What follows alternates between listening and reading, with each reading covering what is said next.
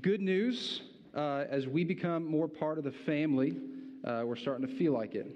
Um, so it's, it's probably better news for me than you, but over time it's got to happen. But uh, we started doing things that pastors and staff people do this week. Um, got the opportunity to, to hang out with Dave and, again, just do things that pastors do and um, just visits and uh, meeting with some, some team leaders. Those of you guys actually sitting here right now and, and just starting to kind of feel uh, a rhythm a little bit, anyways, um, kind of learning the ropes. So, man, we, we are excited uh, again to be here. And this is the last time I'm going to say that because uh, hopefully by next weekend I'll be one of you.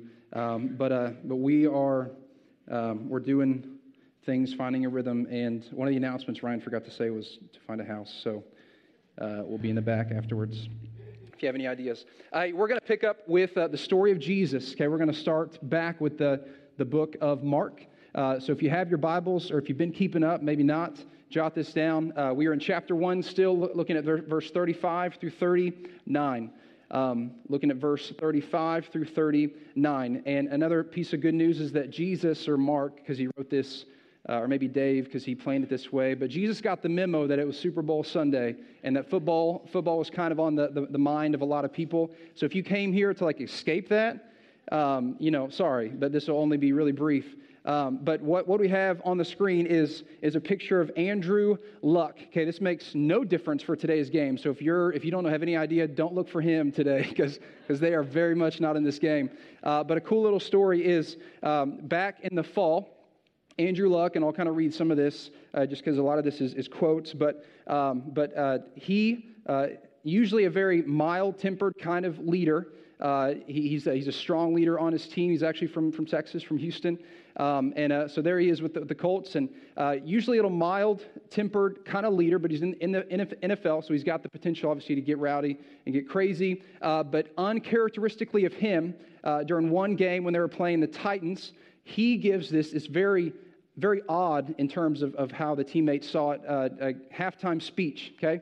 Um, and so, unlike him, he gets, he gets kind of crazy and he's like, We're down by 10, and, and I'm tired of being down by 10 again, which is why they're not in the Super Bowl. But in this case, uh, they would end up rallying back. And one thing that, I, that one of his teammates said that I thought was really, really important in terms of, of half times uh, and, and what half times can really be valuable for is, is his teammate, uh, the kicker, he, he's the one that was interviewed and was most like, that was not Andrew Luck.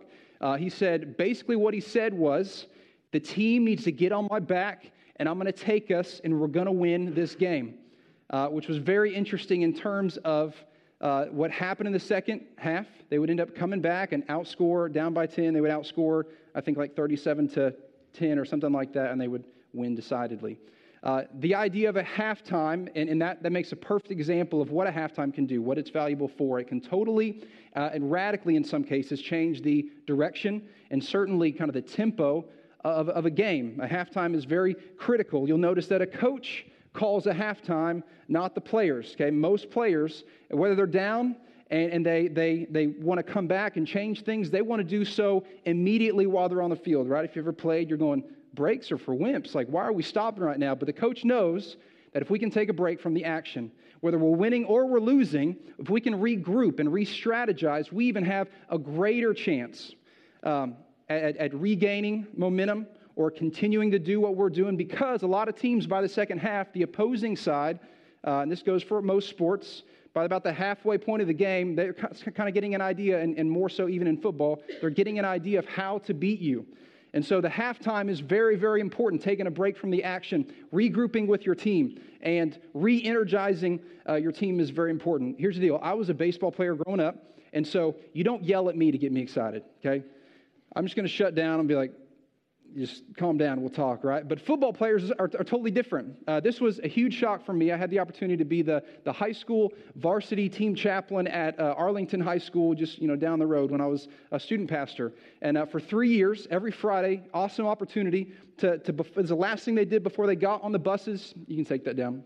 He's distracting me. I feel like I'm about to watch football. Um, I wait for it to like come alive. But uh, so chaplain, uh, Arlington High School. And so it, it, was an awesome opportunity for me, not just to minister the gospel, and, and I would be able to preach Jesus. It was an FCA run kind of organization, which you guys know a little bit about. And, um, and I got the chance to, to kind of create a theme and talk Jesus to, to 60 guys, high school, junior, senior, some really talented sophomores in a locker room. And that was different for me. And so uh, going on, you know, uh, uh, uh trips with them, and, and I was considered a coach. Um, and, uh, and what you would kind of do when, when someone said, Are you a coach? You'd say yes, because they gave me like the shirt and the hat, and I was, I was totally official, except I definitely was not a coach. So I would say that I was a coach because I had to, because I'm on the sidelines and on the bus, and they would say, What coach? And I would go, uh, Character coach. You know, so I, I have to like kind of uh, explain that without being like, you know, I'm, I'm a Christian or whatever. And, and, they were fine with that, but they were like, if anyone asks you, you're a character coach. I thought that was uh, kind of cheesy, but that's all right. It worked. Uh, awesome opportunity to preach the gospel and to see behind the curtain of a, of a high school or really any football halftime.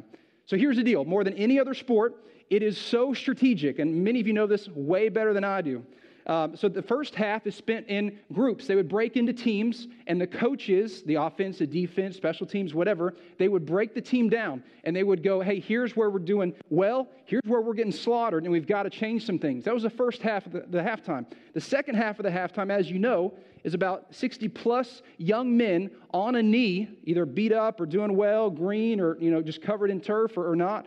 And then the coach would, would be absent for a minute and dramatically walk in the back like this. And I had the opportunity to be under a coach that was, was awesome. His dad was a, was a trademark coach in Arlington. Uh, Scott Peach was, was this guy's name. And uh, so Scott would walk in, and he always had these really intuitive, challenging speeches. You could tell he thought about the pregame and the halftime speech or adjusted it accordingly. And he would, he would inspire these young men, and they would stand up and they would yell and scream out of a tunnel Meanwhile, I'm going, this is real life right now. Like, you know, baseball players like totally just like we control it, right? Like I'll kill you, but I'm going to control it right now, and I'm going to we're going to win. But so football is different, and uh, and so I would see this. I need a pulpit. I would see this, um, and I would see it in two pieces. They would they would regroup, and they would inspire uh, their team. As we look at this text, here's the deal. This is something that Jesus models for us. This idea of halftime, it's important in sports, and whether we like it or not, whether we realize the full value or not, it has it has a massive, massive value in our personal lives. And I think for the very two same reasons that we regroup and that we refresh that we look at strategy of, of, the action the day before, the month before, our lifetime before, and we prepare ourselves for the action, the life, the ministry after we leave that locker room. And so when we look at Mark 1 35 through 39, this is Jesus taking a halftime, or you might call it uh, a timeout, kind of the same deal, uh, same value. Jesus models this for us. If you look at Mark 1, verse 35 says this Very early in the morning, while it was still dark, Jesus got up, left the house, and went off to a solitary place where he prayed. Simon and his companions went to look for him. And when they found him, they exclaimed, Everyone is looking for you. Jesus replied, Let us go somewhere else to the nearby villages in Galilee, so I can preach there also. That is why I have come. Verse 39 So he traveled through Galilee, preaching in their synagogues and driving out demons. Um, whenever I read this snapshot of this, the overall story, the narrative of Mark, for the most part, it kind of runs together. Whenever I read these five verses, I, I see three different things. Uh, and so, what we're going to do, we're going to look at what Jesus does and kind of unpack those a little bit. And those, those movements of Jesus that we see become questions for us, right? Jesus is going to model this idea of taking a break from the action, taking a, uh, taking a, uh, a break and, and operating spiritually like a halftime would be or like a timeout would be in a sports game. And so, the first thing I see is that Jesus made time. Jesus made time. Some of this is going to sound super, super simple until it turns the table on us, and it's worth unpacking before we ask ourselves these questions. Jesus made time. Uh, it says, very early in the morning, like we just read, while it was still dark, Jesus got up, left his house, went out to a solitary place where he prayed. A couple things. Uh, the, the word there for very early is the word proe. It's not proia, and it's not orthros. Okay, I'm butchering that, but that's okay. Uh, the idea is that it was very early. Uh, uh, the proia is like daybreak. Orthros is like daybreak. This is proe. This is like when like it was like 3 to 6 a.m. Uh, when roosters aren't even crowing and the sun's not coming up for a while. This idea of Jesus waking up is this idea of him waking up super, super early. And we know why as we kind of keep reading. And the second thing we see so we see the wind. Uh, then we see the where, to a solitary place. That's important. These things become really important to us because Jesus goes to a, and the, the word means an, an, uninhabitable place. This isn't like on the, the back porch, though that can work, you know, today. This isn't like just kind of down the road or went for a walk. This is like he probably took a little bit of a trek and made sure no one was around. He removed all kinds of distractions, possible distractions, and he very early went to a solitary place, and, uh, and we were told that he, he prayed.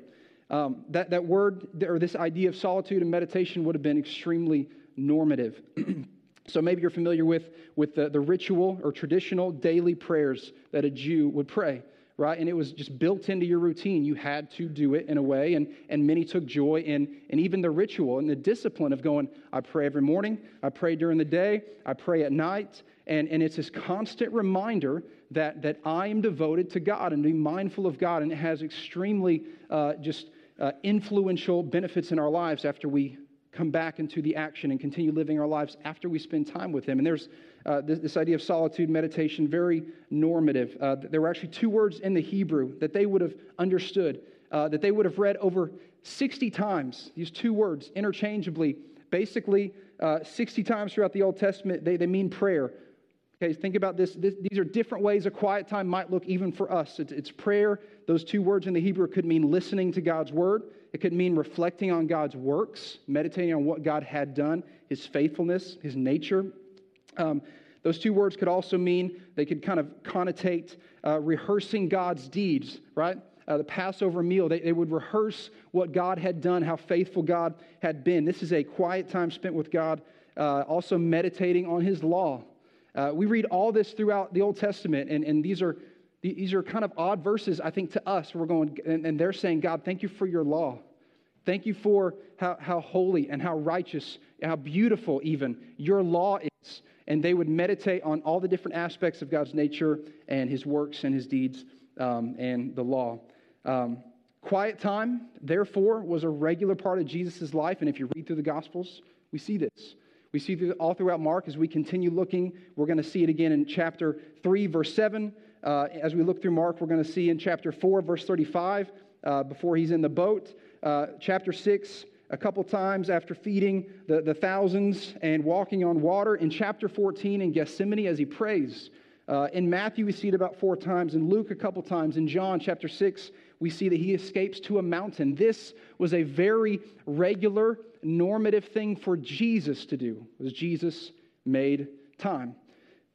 As we keep reading, verse 36 and 37 of our, our main passage, we see a second movement. It says, Simon and his companions, his friends, went out to look for him. And when they found him, they exclaimed, Say that word with me. Everyone is looking for you, okay? So we know that Jesus needed time, and here's why. Because if I'm Jesus, and I'm not, if I'm Jesus, you're saying a lot more than everyone is looking for me. Because Jesus had a mission and he had a goal. And we see that especially in the Garden of Gethsemane when he prays. Do you remember his prayer? He says, God, you know what? He's, quarter, he's like running back right now. He would say, God, like I'll play, but man, if, if I could just not do, you know, running back right now because they're destroying me out there, that'd be fantastic. But then he says, but coach, whatever you want, I'll do it. And so God, as we see and as we're grateful for, which leads to our salvation and our freedom from sin, he goes back in the game, dies on the cross, and brings us salvation, right? This is Jesus at his most vulnerable point that we see in Scripture. He know that he needed time with God. And I think we forget that because that phrase, everyone, Simon and his friends, because Jesus was just there, stayed the night, woke up after a long day of like healing and delivering people. He wakes up, he needs some time. He wakes up early, goes and gets some time in the mountains. They come uh, rapping on the, the Simon and his friend's door, Simon's door, everyone in Capernaum. He's like, hey, that guy that was there yesterday, I have someone else that was sick. I have someone else that's, that's filled with a demon. I, I, I have someone else that wants to hear him teach, and they're, they're banging on his door. Where's Jesus? And they go check his room, and, and it's, it's all folded up, obviously, right? Just the tomb. But he's gone. Okay, he's, he's gone, and he's gone to spend time with Jesus. So they go and look for him, and they find him. And when they say, Everyone is looking for you, if I'm Jesus, part of what I hear is not just Capernaum, but I feel the weight of the world. And everyone in this world, zooming out, thinking extra spiritually, right? Everyone is looking for Jesus. and what Jesus would do with his life and how he would, his ministry would culminate on the cross and his resurrection, that would give everyone, not just Capernaum, everyone in all of human man, mankind and human history the hope that they're looking for. They're all looking for Jesus. We're all looking, for, however indirectly we need to think about that. Ultimately, we're looking for Jesus. So he hears more, I'm guessing, than just Capernaum. He feels a weight to follow what his God uh, is telling him to do and follow the voice of God because here's the deal things were crazy the day before, the weeks before. Uh, Dave talked about uh, uh, casting a demon out of the synagogue, okay, out of this dude that was at church. He was at church. And then Simon brings his mother in law and says, Hey, she needs to be healed. And then all of Capernaum, uh, you know, comes and he's, he's had a long day. You ever had a long day? He's had a long day, and he knows that tomorrow's about to get crazy. As, as you're going to hear, he's going to go throughout Galilee. Uh, he's going to go, and that, that's, that's probably 200 plus villages and towns, and he's going, hey guys, I just spent time with God, and let's go throughout Galilee. This isn't like Plano, okay? That's like DFW. God told me we're to walk around DFW and, and preach and teach and, and heal the sick. He's got this overwhelming mission. And here's what I think sometimes is that we gloss over the humanity of Christ. I know I do this. Here's what I think. In this moment, because whenever we talk about Jesus needing time with God, because if Jesus needs it, the, the back half of my sermon is going to be really powerful. And if we don't understand that he needs it, it's not. So hang with me. Jesus was fully man. He was fully God, but he was fully man. I think to gloss over the humanity of Jesus is, is just as big of a deal as to ignore his divinity. Do you understand that? Like, to, to understand that he was fully human and that he wasn't just God just shrugging off the weight. Like, he felt that. He was tested and tempted in every way that we are, and he could not have sinned and he could not have failed, and that's a totally different discussion. But the point is, he felt it. He was fully human. Being fully God, he was fully human. He had a busy day. He was about to have a busy couple years, and he needed time with the Father. Third thing I see here in the last two verses, 38 and 39, is that Jesus was led by the voice of God. It says, Jesus replied, Let us go somewhere else to the nearby villages so I can preach there also. This is why I have come to preach. So he traveled throughout Galilee, preaching in their synagogues and driving out demons. Do you notice that? His, his strategy seems to have changed a little bit. Not saying the first half was wrong. The couple days spent in Capernaum was, was, was in error, but he's going, I just spent time with God, and it would read, it would appear that he's going, you know what, we need to go somewhere else and do something else. And he would end up going back to Capernaum. He would spend way uh, too much time with the people of Capernaum and they wouldn't give him the honor he was due. And that day he woke up, spent time with Jesus. They said, Hey, they're all asking for you. He goes, You know what? Man, I really feel like we just need to go somewhere else and do something else. Focus on this and go here. If Jesus' strategy can shift or change, or if he can hear, hey, now it's time to do this in the presence of God, man, does, does that not have an indication on, on us? And we see that modeled perfectly by Christ spending time with God. See, first, he makes time, then he, he spends time because he knows he needs to hear the voice. And then, third thing, we literally see the rest of his ministry throughout Galilee as the completion of him hearing God's voice and following. We know that 19 of his 32 parables were in Galilee. We know that 30, 25 of his 33 miracles were in Galilee, including the first and the last. Uh, almost all of the synoptic, like Matthew, Mark, and Luke, most of that enti- those entire uh, narratives and stories in those three books are in Galilee. We know that Jesus, after that particular quiet time, halftime, time out with God, he shifts his focus and it seems like he's got a plan. And then, if that's not enough, we, we see him staying on track, consistently spending time with God. Uh, and I have a couple uh, slides for this, and this is going to kind of round out our observation of Jesus, and then we're going to ask these, these questions about us. Um, so, this I think helps me. John 5, these are some powerful proofs that, that Jesus made time, spent time, and listened to the voice of God. It says, John 5 3, my, uh, by myself I can do nothing. Uh, I judge only what I hear, and my judgment is just. And for I seek not to please myself, but to please him who sent me. John 6 38. For I have come down from heaven not to do my will, but the will of him who sent me. John 8 28. I know this is fast, jot them down. So Jesus said, When you have lifted up the Son of Man, there you will know uh, that I am He, and that I do nothing on my own, but speak just what the Father has taught me. John 12. For I do not speak on my own, but the Father who sent me commanded me to say all the things I've spoken. I know that this His command leads to eternal life. So, whatever I say is just what the Father has told me to say. John 14. Don't, say, don't you believe that I am in the Father, that the Father's in me? The words I say to you, I only speak, I don't speak by my own authority. Rather, it is the Father living in me who's doing his work. And the last one, like I referenced, this is pretty powerful. Uh, going a little bit farther, this is Matthew 26. Going a little farther, he fell on his face to the ground and prayed, My Father, if it is possible, may this cup pass or be taken from me, pass from me, yet not as I will, and not my will, but yours, God the Son of God, Jesus, our Savior, he needed to hear the voice of God because he had a busy day and he was about to have another busy day. And he knew that he was only at his best on his mission if he heard clearly the voice of God. And I think we forget that Jesus needed that. I know I do. So here's a question What about, what about you? Do you make time? Do you believe you need time with him? Are you being led by the voice of God? Am I being led by the voice of God? Here's a couple things I saw this week, not to, not to under spiritualize this, um, but speaking practically. Uh, I saw something on Freakonomics. And Freakonomics, maybe you've heard it, maybe you haven't. It's, it's an economist and sociologist, or economy and sociology, um, uh, uh, two doctors from both ends, and they, they kind of look at how humans operate and how that affects uh, uh, economics. And so they look at the minutiae of, of human uh, activity and they kind of want to explain it. And these are Gallup polls kind of things like this many people said this and this many people said this and here's why. And they, they do podcasts and websites and, and books about it. Uh, well, this topic kind of came up and they, they surveyed plenty of people, I'm sure. And they said that rich people, or we'll say richer people, wake, woke up three hours before they had to go to work.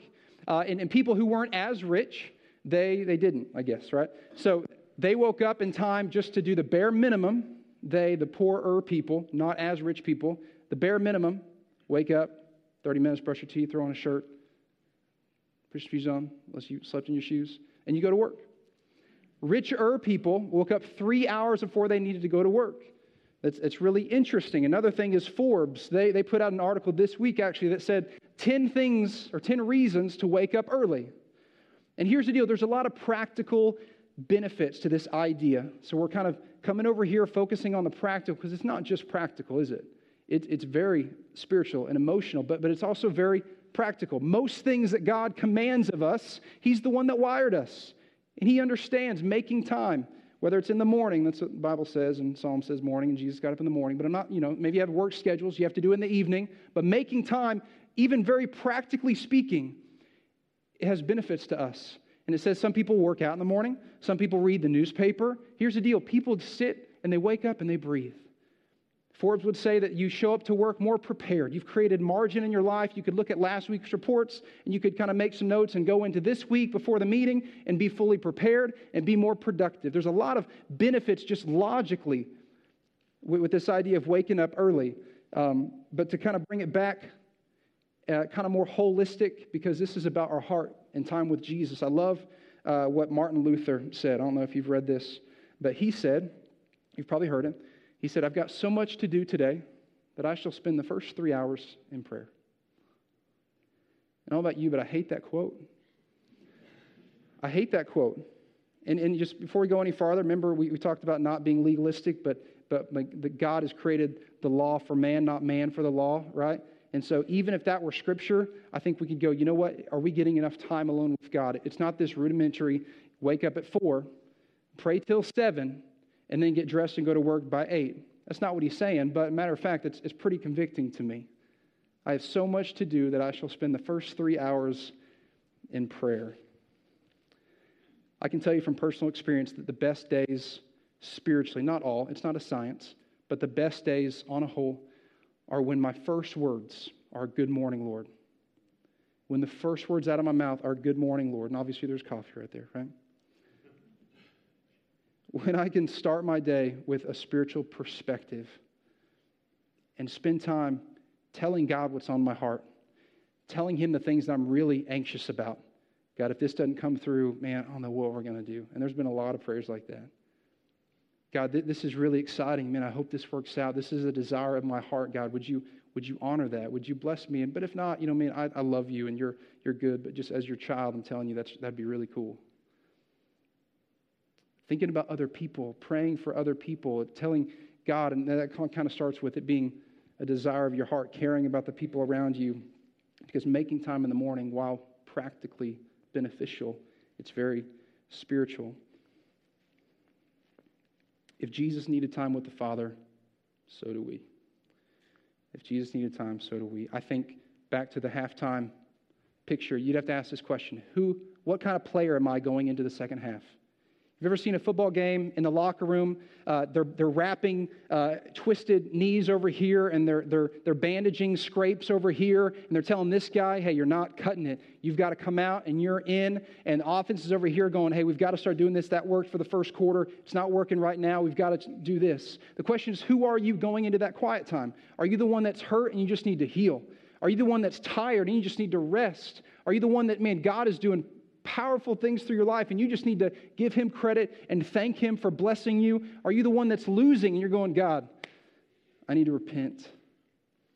Wherever you're at, whatever player you represent, whenever you find time with God, you got to ask that question because that is a valuable period to spend with God and to refocus, to, to let God speak and lead us, and then to re energize and let God, uh, let His word wash over us, as a picture we see in Scripture man, let his word be, be real to us. Study scripture a little bit, pray, meditate on who he is and what he's done. What, what player are you going into to the second half? Because the second half is way too important not to take a halftime.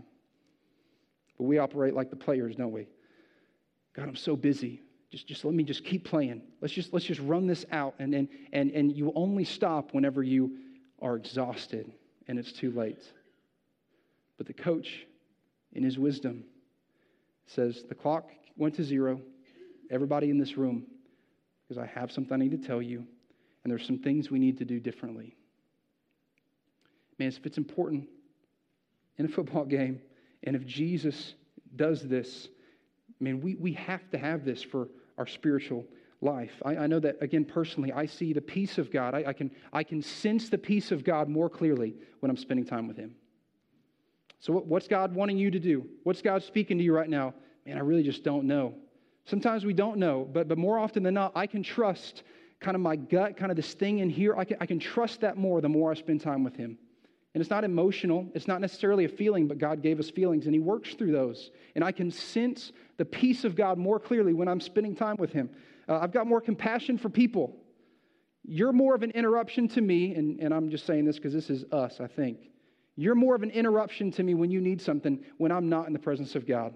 When I'm in the presence of God, He gives me His heart for you, and you interrupting me becomes an opportunity. I joke with my wife whenever I've been up and I've already drank a cup of coffee, she comes down to also kind of study her Bible, and she makes a fresh pot of coffee, and I'll extend my empty cup and I'll say, Do you want to study the Word or do you want an opportunity to live it? Right? And I'm just joking.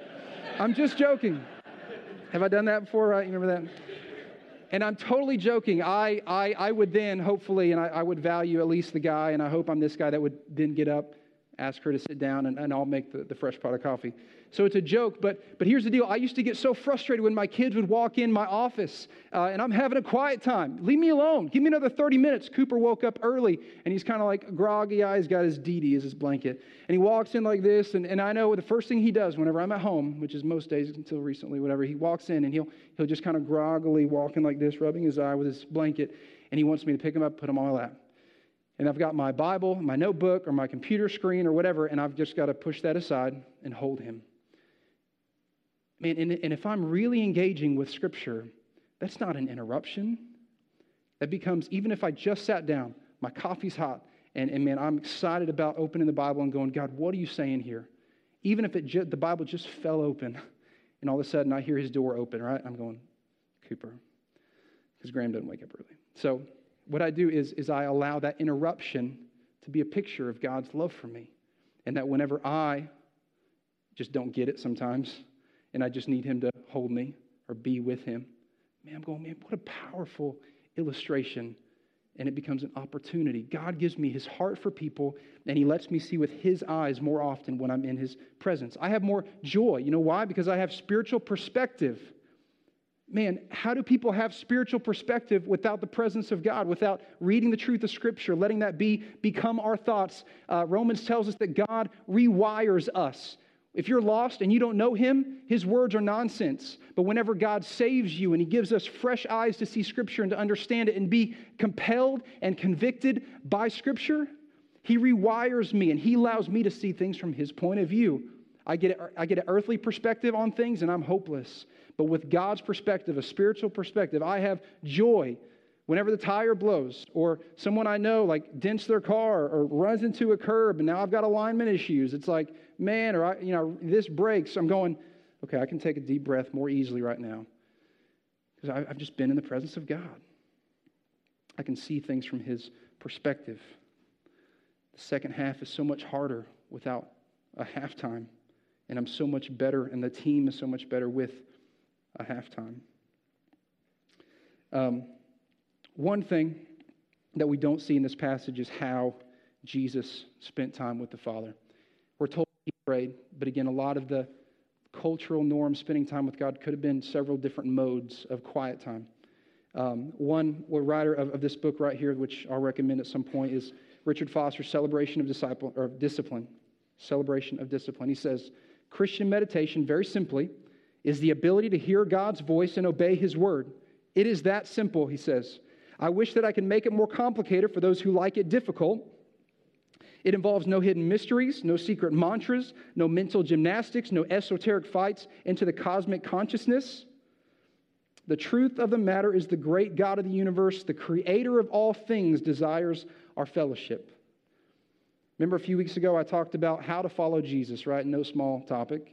And we talked about how it costs us everything. It's so sacrificial, but then we, we said on the flip end, ironically, but, but not contradictively, right? It's, it's, it's sacrificial, but it's simple. And this is not about a formula, it's about spending time with God. And so, if it's so simple, and if this is one of the most natural things for a believer to do, why don't we do it? Maybe you're busy. Maybe, maybe you're, you're so busy and you literally have convinced yourself, which is very easy to do, and I'm super guilty of this, that I don't have time, unlike Luther. I don't, and he would say, I don't not have time to spend time with God. I don't have time to not have a quiet time. I don't have time to not wake up earlier and pray. But maybe you're busy. Maybe it's not a routine for you. Maybe you try, but you don't limit distractions, and just practically, you just kind of need to learn how to iron a few tweaks out, but you're really willing to, and you know you need it. Uh, the main reason that I've, I've realized, and maybe this is, is a different layer for you, maybe this helps, but the biggest reason I, I don't spend time with God is because I don't have many areas of faith operating in my life. Meaning, when have I trusted myself in a situation where I know that I need God to show up?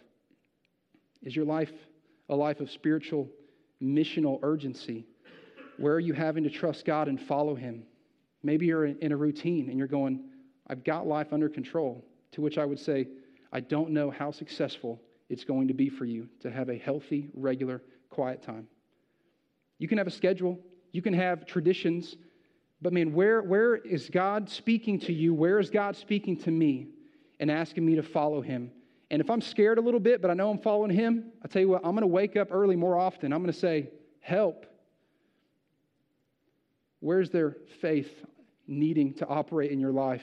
Where do you realize? Where are you convinced? Are you convinced that you need him to speak? Or do you have it under control?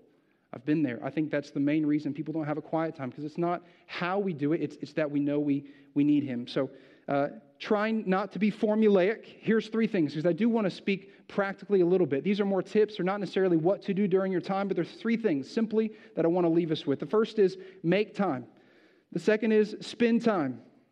So, make time. The reason I separate that is because it is hard just to set an alarm and wake up to the alarm, just to say no to certain obligations and build in time to your schedule. So, building yourself time is step one for me.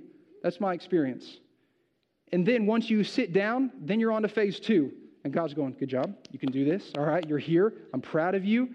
I know that you got up because not you felt like it, but because you know that you need to be here. I'm proud of you. Keep it up. Now let's talk. You know, so the second step is is spend time. Uh, and again, I, I, would recommend a couple books. Uh, maybe you've read these, maybe you haven't, but uh, Richard Foster's Celebration of, Dis- of uh, Discipline really walks through what fasting and prayer are different spiritual disciplines, which can be a way that we spend time with God and think more spiritually. Another book that might help you explain how you're wired, because I think how we're wired is a way to kind of uh, to get the most out of a time with god. Jesus obviously was a naturalist right? One of the, the ways you know who you are is in this is kind of formulaic but i think it's helpful. Uh, you're a naturalist you're a sensate you're a traditionalist you're an activist. These don't replace quiet times with god but they could help you maximize just what, what how god relates to you best. It says nine distinct spiritual temperaments and traits that uh, that help you Uh, spend better time with God. So make time, spend time. Maybe those books will help. Don't read those during your quiet time, but maybe those will help. And the last thing is give it time.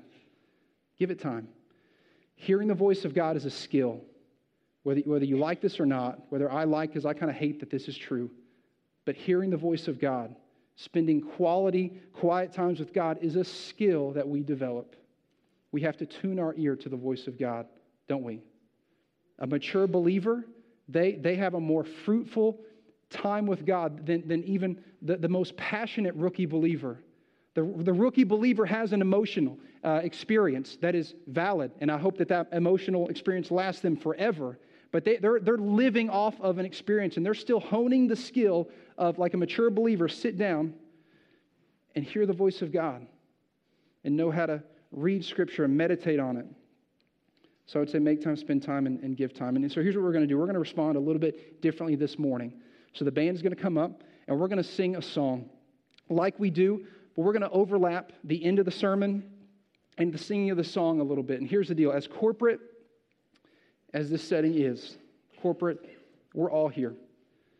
Every week at this time, Willow Bend Church shows up and we give our gifts to God and we serve and we lead and we, we, uh, we, we take in scripture and we worship God together. Here's the deal as corporate as this is, we're going to have a corporate quiet time this morning.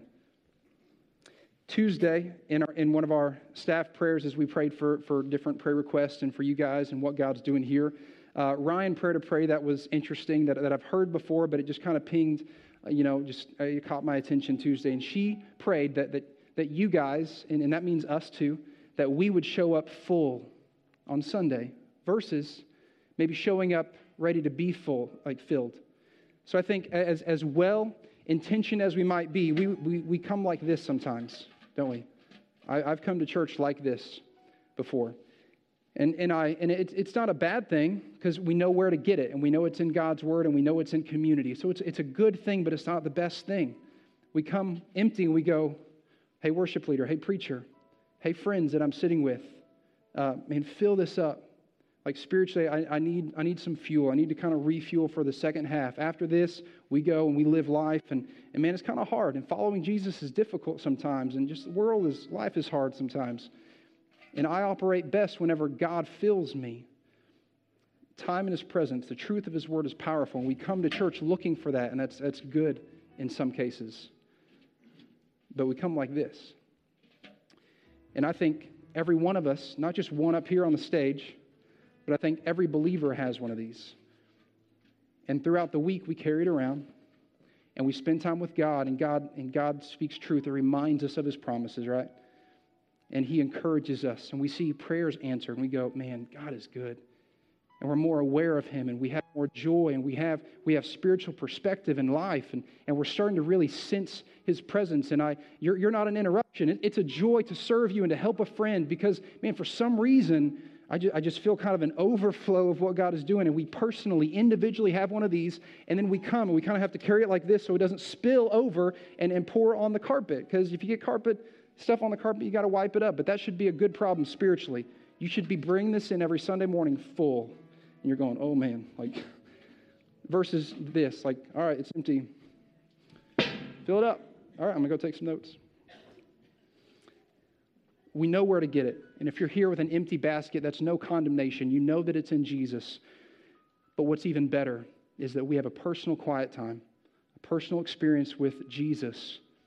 And we come to church ready just to pour it all in this room and fill the place to full. What if worship looked more like that? So as we sing this, maybe you have a personal quiet time that you need to have. And it's, it's not the best environment, but we wanted to kind of build in. If this is the best you got today, that's fine. And so you might stay seated, you might look at scripture, you might just sit and pray, or this might really be a chance for you just to stand and worship, but focus more individually yourself and, and God and try again. This is not the best environment, but we're going to build in a little personal time corporately this morning.